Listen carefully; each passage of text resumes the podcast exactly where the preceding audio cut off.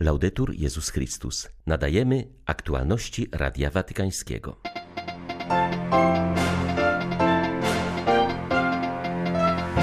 W Międzynarodowym Dniu na rzecz zniesienia niewolnictwa papież wzywa wszystkich do budowania społeczeństwa opartego na wolności, sprawiedliwości i pokoju. W pierwszym rozważaniu adwentowym kaznodzieja domu papieskiego zaznaczył, że wiara pozwala stawić czoła historii, ponieważ do Boga należy ostatnie słowo. Za dwa miesiące Franciszek uda się do Sudanu Południowego. Mieszkańcy kraju, ciesząc się już tą wizytą, liczą na umocnienie w dążeniu do pokoju i ekumenicznej jedności. 2 grudnia witają Państwa ksiądz Tomasz Matyka I ksiądz Krzysztof Ołdakowski. Zapraszamy na serwis informacyjny. Ojciec Święty podkreślił, że śmierć i cierpienie niewinnych ludzi oraz masowe niszczenie struktur cywilnych nigdy nie jest skutkiem ubocznym wojny, ale międzynarodową zbrodnią. Franciszek mówił o tym na audiencji dla francuskiej organizacji pozarządowej Liderzy na Rzecz Pokoju, której członkowie prowadzą w tych dniach na Papieskim Uniwersytecie Laterańskim wykłady w ramach tzw. Tak wędrownej Szkoły Pokoju.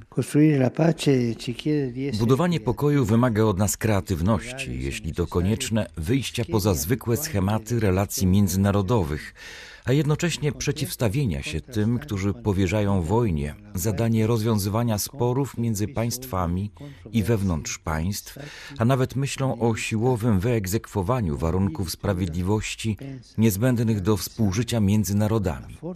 Nie możemy zapominać, że poświęcenie ludzkiego życia, cierpienie ludności, masowe niszczenie struktur cywilnych, łamanie zasady humanitaryzmu nie są ubocznymi skutkami wojny. Nie, są to zbrodnie międzynarodowe. Musimy o tym mówić i to powtarzać.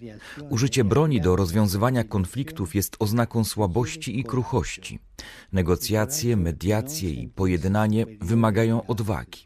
Odwagi, by nie czuć się lepszym od innych, odwagi, by zająć się przyczynami konfliktu, porzucając interesy i hegemoniczne plany, odwagi, by przezwyciężyć kategorię wroga i stać się budowniczymi powszechnego braterstwa, które znajduje siłę w różnorodności i jedności dążeń wspólnych dla każdego człowieka.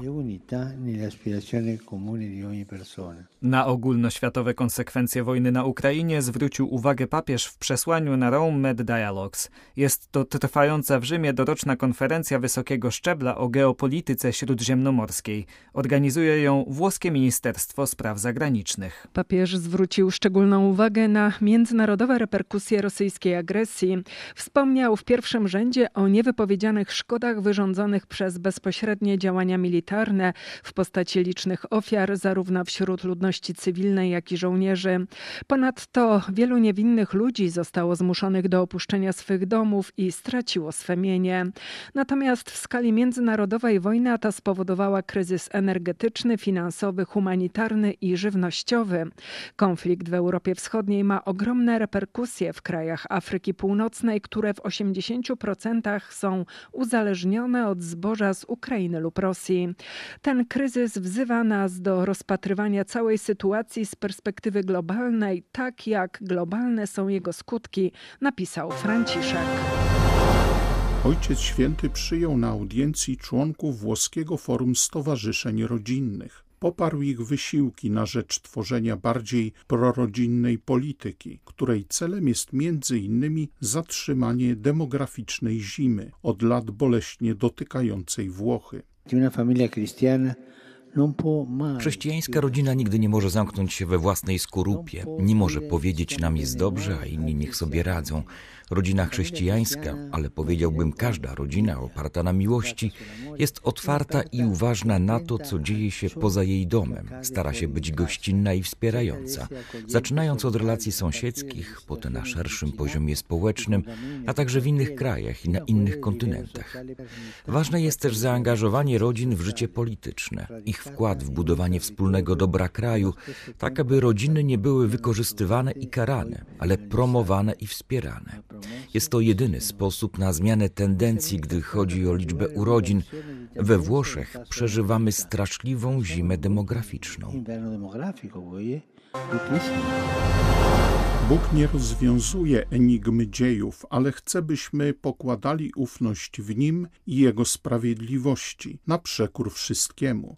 Rozwiązaniem nie będzie koniec próby, lecz pomnożenie wiary, powiedział kardynał Raniero Cantalamessa, mówiąc o postawie człowieka wobec triumfu niesprawiedliwości, jak podczas obecnej wojny na Ukrainie. W pierwszym rozważaniu adwentowym dla papieża i pracowników kurii rzymskiej mówił dziś o cnocie wiary. Definitywne zwycięstwo dobra nad złem nie nastąpi w historii, ale poza nią, przypomniał kardynał Cantalamessa.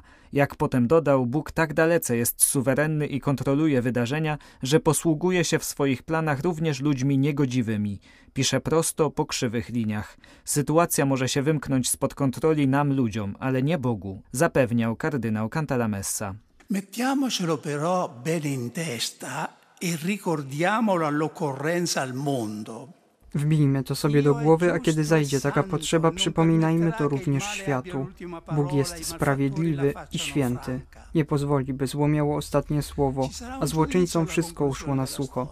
Na końcu historii będzie sąd. Księgi się otworzą karty, gdzie spis grzechów jest zawarty, za co świat karania warty. Pierwszy osąd, niedoskonały na oczach wszystkich, wierzących i niewierzących, dokonuje się już teraz w historii.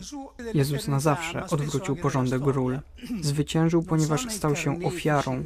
Tak Chrystusa określa święty Augustyn. W perspektywie wieczności, a często również w świetle historii, to nie oprawcy są prawdziwymi zwycięzcami, lecz ich ofiary. Największy akt wiary, jaki może uczynić w tej sytuacji Kościół, kiedy już się modlił i czynił wszystko, co w jego mocy, dla zapobieżenia lub powstrzymania konfliktów, to oddać się Bogu w akcie całkowitego zaufania i spokojnego zawierzenia, powtarzając za apostołem, wiem komu zaufałem. Bóg nigdy się nie cofnie i nie pozwoli, by ten, kto rzuca się w jego ramiona, miał upaść w próżnię. Dio non si tira mai indietro per far cadere nel vuoto chi si getta tra le sue braccia. Mai.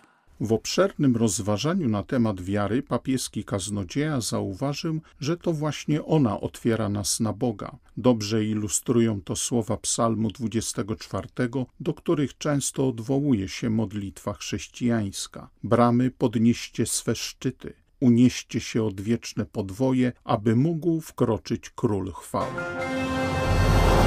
Niestety, musimy przyznać, że wartości, o jakie się starano, tworząc to zgromadzenie, są dalekie od realizacji, wskazał przedstawiciel Stolicy Apostolskiej na ostatniej Radzie Ministrów Państw Organizacji Bezpieczeństwa i Współpracy w Europie. Arcybiskup Paul Gallagher mówił w Łodzi o tragedii wojny na Ukrainie, ale też o licznych problemach, które obecnie dotykają tak wiele państw. Hierarcha zwrócił uwagę na rosnące zachowanie antysemickie, antymuzułmańskie i antychrześcijańskie. Te ostatnie nawet w krajach, gdzie wyznawcy Chrystusa stanowią większość. Brak zaangażowania w obliczu owego problemu jest niedopuszczalny, podkreślił szef watykańskiej dyplomacji. Jednak potępienie przestępstw oraz zdemaskowanie przypadków naruszania praw człowieka czy umów międzynarodowych jakkolwiek są konieczne, mogą stanowić zaledwie pierwszy etap. Papież Franciszek zawsze podkreśla, że wszystkie wojny, wszystkie walki, wszystkie nierozwiązane problemy, z powodu których się ścieramy, są spowodowane brakiem dialogu. Kiedy napotykacie na jakiś problem, rozmawiajcie. To zaprowadza pokój. Dialog wymaga pewnego poświęcenia od wszystkich, ale nawet jeśli wydaje się on mniej falebny niż walka, jego skutki pozostają o wiele korzystniejsze dla każdej zaangażowanej strony, ponieważ dialog prowadzi do rozwiązań nie narzuconych siłą, lecz uzgodnionych, sprawiedliwych i stabilnych.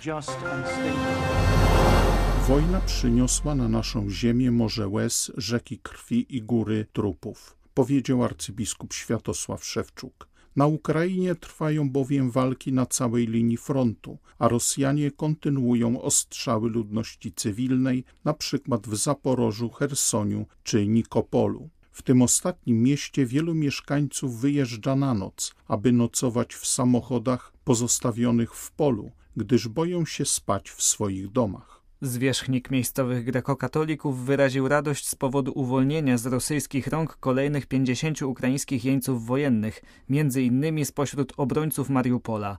Równocześnie zwrócił uwagę na tak wiele osób ciągle torturowanych przez okupantów, w tym dwóch księży z Berdiańska, ojca Iwana Lewyckiego i ojca Bogdana Helete.